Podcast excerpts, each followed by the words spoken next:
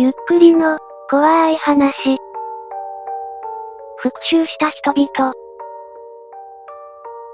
ご視聴される前に注意事項。今回出てくる話の中にはいじめ等の描写があります。きつい描写はないし復讐話なので胸くそ悪い話にはならないと思いますが、そこのところご注意ください。うちの姉は、結婚して3児の母、地域でも、学校でも、職場でも、学校とした地位を築いた、褒められ者奥さん、どうもかつての同僚で、姉にいじめられて退職して病院通いしている人から、加工、バラす、と脅迫されてるみたい。上司と不倫し、取引先のイケメンと不倫し、婚約者のいる男を寝取って、で既婚に持ち込んだことを、みんなにバラしてやる、って言われてるみたい。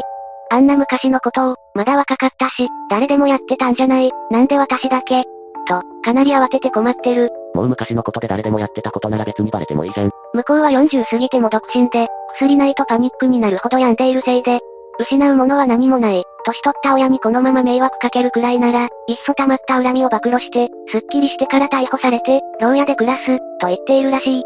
姉はかなり追い詰められて、ガリガリに痩せて病院に睡眠薬もらってる、ないと寝られない、いつその女が現れて暴露するか、いつビラが巻かれるか、不安で仕方ないらしい。その女は脅迫はしない今日運動会だったんですね。学校の前まで行きました。とか、どうしてあなたが幸せで、真面目に生きていた私が不幸なんでしょう。とか、明日は薬飲まないつもりです。飲むと決断できなくなるから、とか、そういうメールが一日に数回来て、姉は携帯から離れられなくて、お願い薬飲んで、、て女の携帯の留守電に絶叫してる。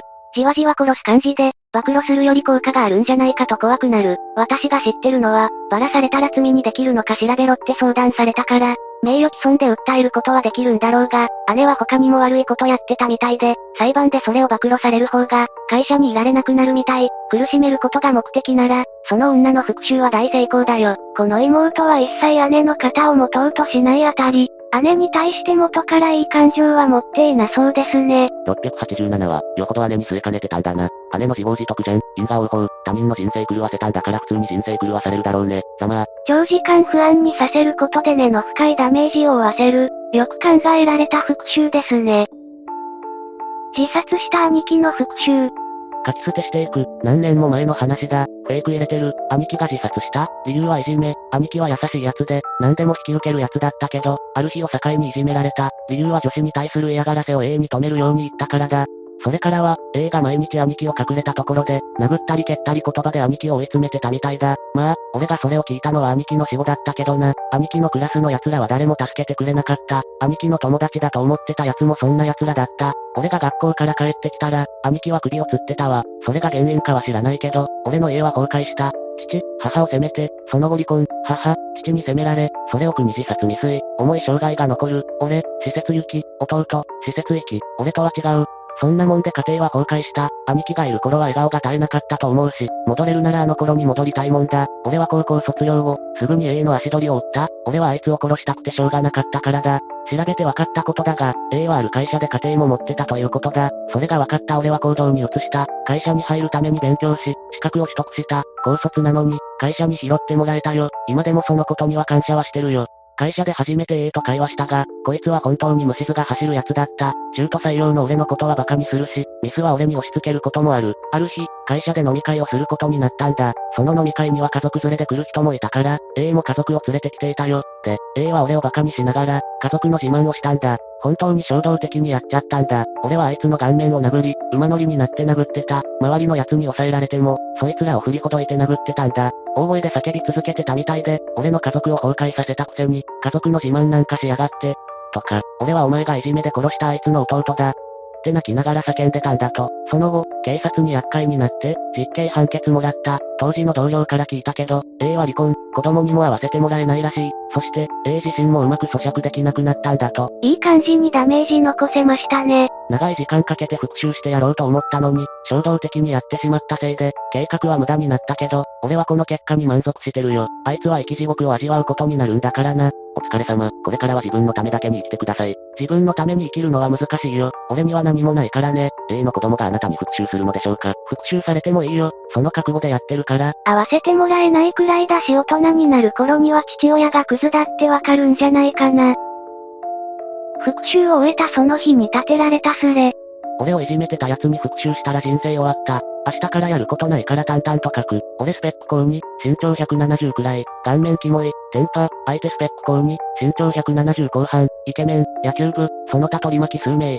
普段から俺はその相手に暴力を振るわれてたりしたんだよね。目があっただけで理不尽に殴られたり、取り巻きに腕を押さえられてサンドバッグにされたりそんなのが日常的にあった。高校1年の中頃ぐらいからそんな感じで毎日やられてたんだが、2年になったら金品を要求されるようになった。だいたい俺がトイレに行くために教室から離れて戻ってきたら財布の中身が全部なくて、そいつらがニヤニヤしながらこっち見てきたりだとか、サンドバッグにされて、これが嫌なら明日1万持ってこいよ、とかそんな感じね。それで昨日あったことなんだが、俺がテスト勉強するために毎日つけてたノートとか親が作ってくれた弁当とかが全部トイレの大便器に捨てられてた。他のノートにもひどい落書きがされてたり、参考書とかも全部破られてた。弁当捨てるのだけは許さん。よくも母さんが夜なべして作ってくれた弁当を。母ちゃん弁当に時間かけすぎ。その後俺をいじめてたドキュンから電話がかかってきて、俺への献金が足りないから今回はこういうことをした。次から月に3万以上俺に金をくれ、みたいなことを言ってきた。この時点でいい加減嫌になってきた。そんで今日その度中に電話して学校の野球部の部室に呼び出した。理由としてはお前にだけ大量に金を払うから他の奴には内緒にしてボディーガード的な感じになってくれって言ったら喜んでついてきた。とりあえず家にあったお年玉の2万と冬休みにバイトして稼いだ6万をそいつに渡してそいつが嬉しそうに金を数えてる時に思いっきり後頭部を近くにあったバットで殴った。絶叫しながら頭を押さえて床に倒れてのた打ち回ってたけどそれをひたすらバットで何回も殴ったり、顔面にサッカーボールキックしたらピクピクして動かなくなったからやばいと思って救急車を呼んで逃げた。結局ドキュンは気絶してただけで命に別状はなかったらしいんだけど尾骨と尺骨を骨折、大腿骨にひびが入るといった大怪我だったらしい。よく生きてたなそいつ。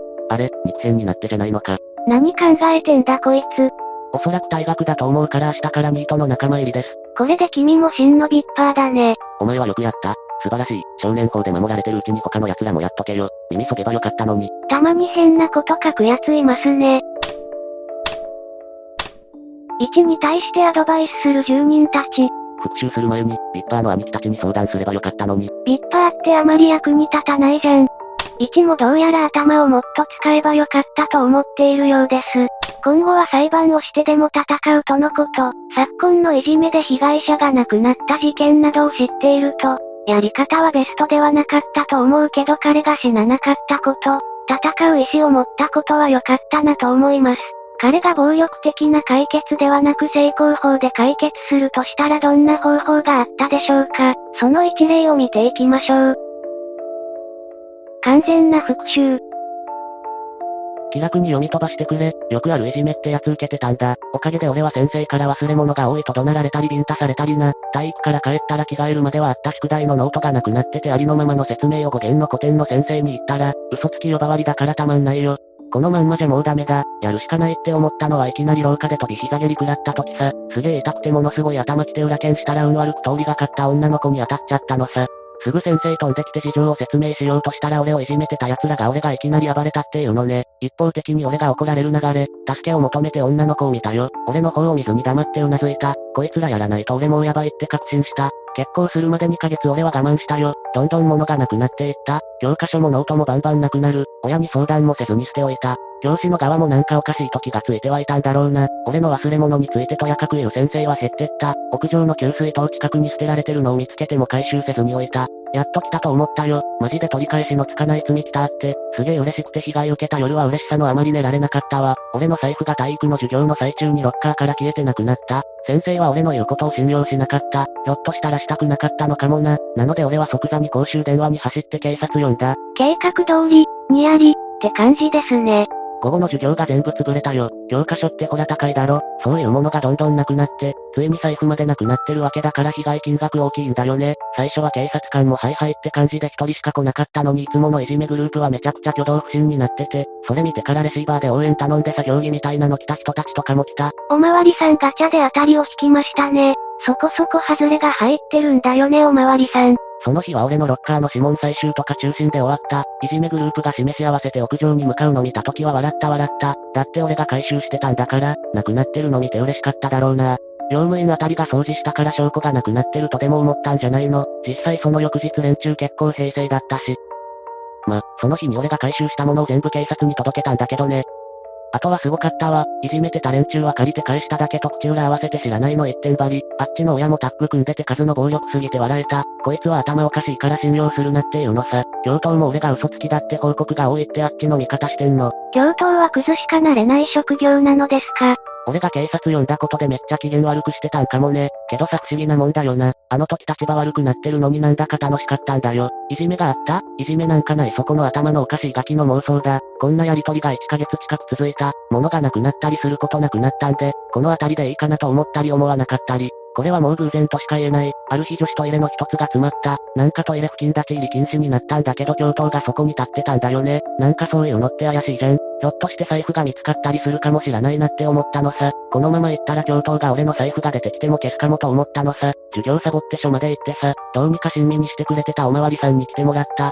教頭はおまわりさんを追い返そうとしてるんだけど、工事の連中はおまわりさんの言う通りにしたよ。俺の財布がマジで糞尿にまみれて出てきた。ぐっちゃぐちゃのそれの中の定期の名義見て、担当のおまわりさんの顔が赤く染まっていったよ。教頭は真っ青だったかも。おまわりさんマジ有能ですね。警察を交えた学級集会が何度も開かれて、その途中で一人の女の子が泣き出した。トイレに詰めたの自分だと自白。俺が裏剣入れちゃった子だった。俺が悪くないの知ってて先生に嘘ついたじゃない。その件でいじめっ子たちに脅されて、別口のいじめのターゲットに転落してたらしい。それやめて欲しかったら、この財布捨ててこいと言われて、泣く泣くやらされたそうだ。その子からの聞き取りには OK な部分だけは立ち会わせてもらった。あいつらが工作用の軍手で自分の指紋つかないようにして財布渡したこととか聞いたよ。子供のうちからすっげえ悪党ぶりで笑い出しちゃったよ。そんな俺を警察官さんがすっげえ悲しそうな目で見てたから、ああ、俺変になって言って自覚がその時に芽生えた。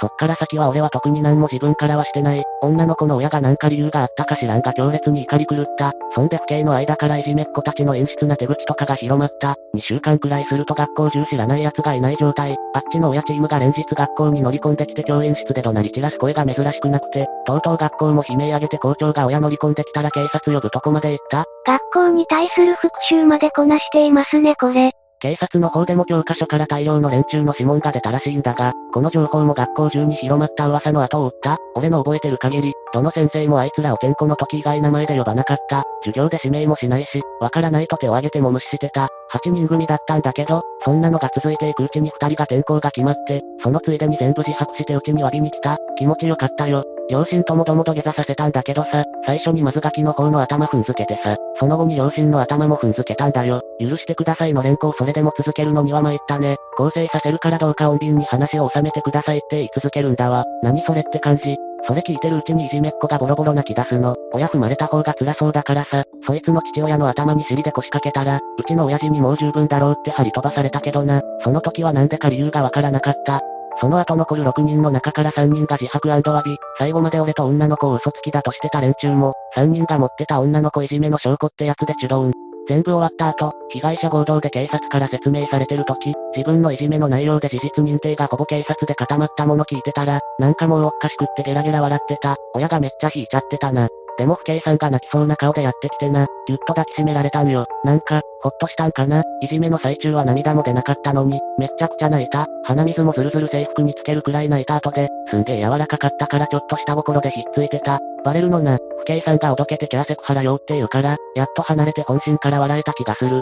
8人組の末路だけど、最後までやってないと白切り通してた連中は、聞いた限りじゃ全員家族揃って転居まで追い込まれたらしい。小さな町だったから下道は許さねえと村八部状態だったみたいだ。大人になって思う。あと一歩でもどちらかが間違えたら、俺とんでもないことしでかしてただろうな。少なくともあの一件以来、俺は俺が辛い目に遭うとヘラヘラ笑うようになった。終わり。完全なる復讐を遂げましたね。これには住人の反響も素晴らしいものになるでしょう。スレチダがスカッとした。なぜ復讐すれに書かない？そう、ここは、死ぬほどシャレにならない怖い話を集めてみない、スレです。怖い話を書くところですね。死ぬほどシャレにならない一歩手前の話だな。一歩間違えたら死ぬほどシャレにならない話になってたかもしれない話だな。いじめっ子全員殺して心神耗弱と少年法で無罪になって、堂々と生きてたら死ぬほどシャレにならなかった。小説とかでありそうですね。人殺しの免許、みたいな。子供ながらにして随分とでかいことやったな。後半はどっちが気違いかわからんみたいになってるが、まあ因果応報よな。読んでたら十数年前のいじめの記憶が蘇ってたまらなくなってきた。俺も何か復讐しとけばよかったと。どうしてくれんだよ。復讐すれいけ。大人になって復讐した例がいくらでもある。残念なことにすでにそのスレは24スレで終わりを迎えているようです。似たようなスレを知っている方はぜひ教えてください。センスであったんだ。随分ニッチなもんまであるのな。パソコンゲーいた住人だからを書いた不慣れなんよ。まるっきし知らなかったわごめん。まあ、ハッピーエンドでよかったのかな。ハッピーエンドでいいんじゃないでしょうか。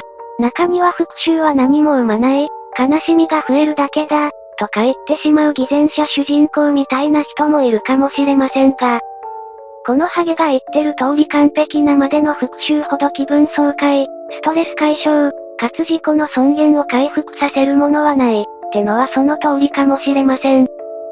皆さんは彼らの復讐についてどう思いましたか？ぜひお聞かせください。